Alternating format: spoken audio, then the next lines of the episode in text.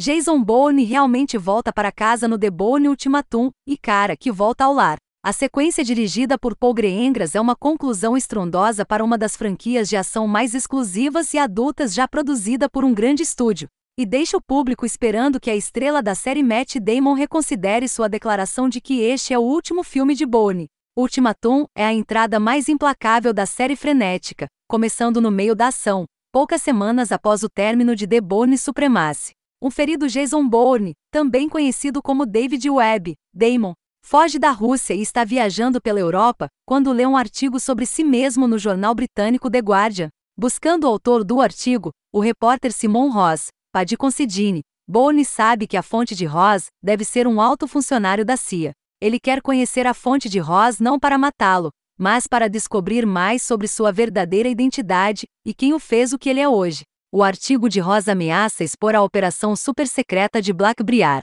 um grupo de operações clandestinas dentro da CIA, que faz o grupo Treadstone dos filmes anteriores parecerem os ladrões de Watergate.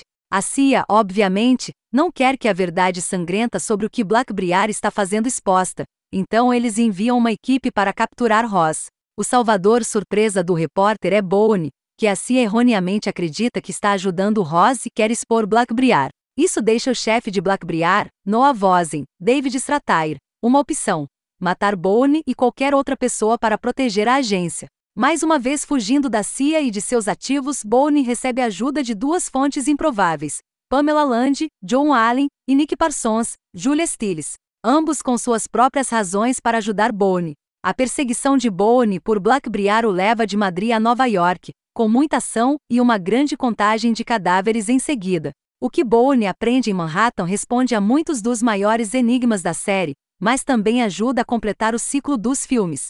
Nuff disse. Despojado de Treadstone e todas as suas maquinações de agente duplo, The Bourne Ultimatum é o mais fácil dos três filmes de seguir e isso não é uma coisa ruim. A premissa é simples. O mocinho quer saber as informações que os bandidos têm, e os bandidos simplesmente querem matar o herói antes que ele possa expô-los. Essa clareza é especialmente útil, uma vez que esta sequência também utiliza vários flashbacks dos dois primeiros filmes, a fim de deixar os espectadores atualizados. Esses flashbacks são escolhidos criteriosamente e perfeitamente integrados. Sua inclusão não cheira a exposição, anteriormente, em Bourne. Damon mais uma vez minimiza Bourne com maestria, fervendo com intensidade que só é totalmente liberada quando ele chuta o traseiro e toma nomes, literalmente, já que ele quer informações. Allen encontra a humanidade em Land, enquanto Stiles aponta para a turbulência interna de Nick. Stratagem é como uma bala saindo da câmara. Ele encontrará seu alvo de qualquer maneira. Sua escalação como voz é uma subversão brilhante do Homem de Integridade, pelo qual ele se tornou conhecido, mais recentemente em Boa Noite e Boa Sorte.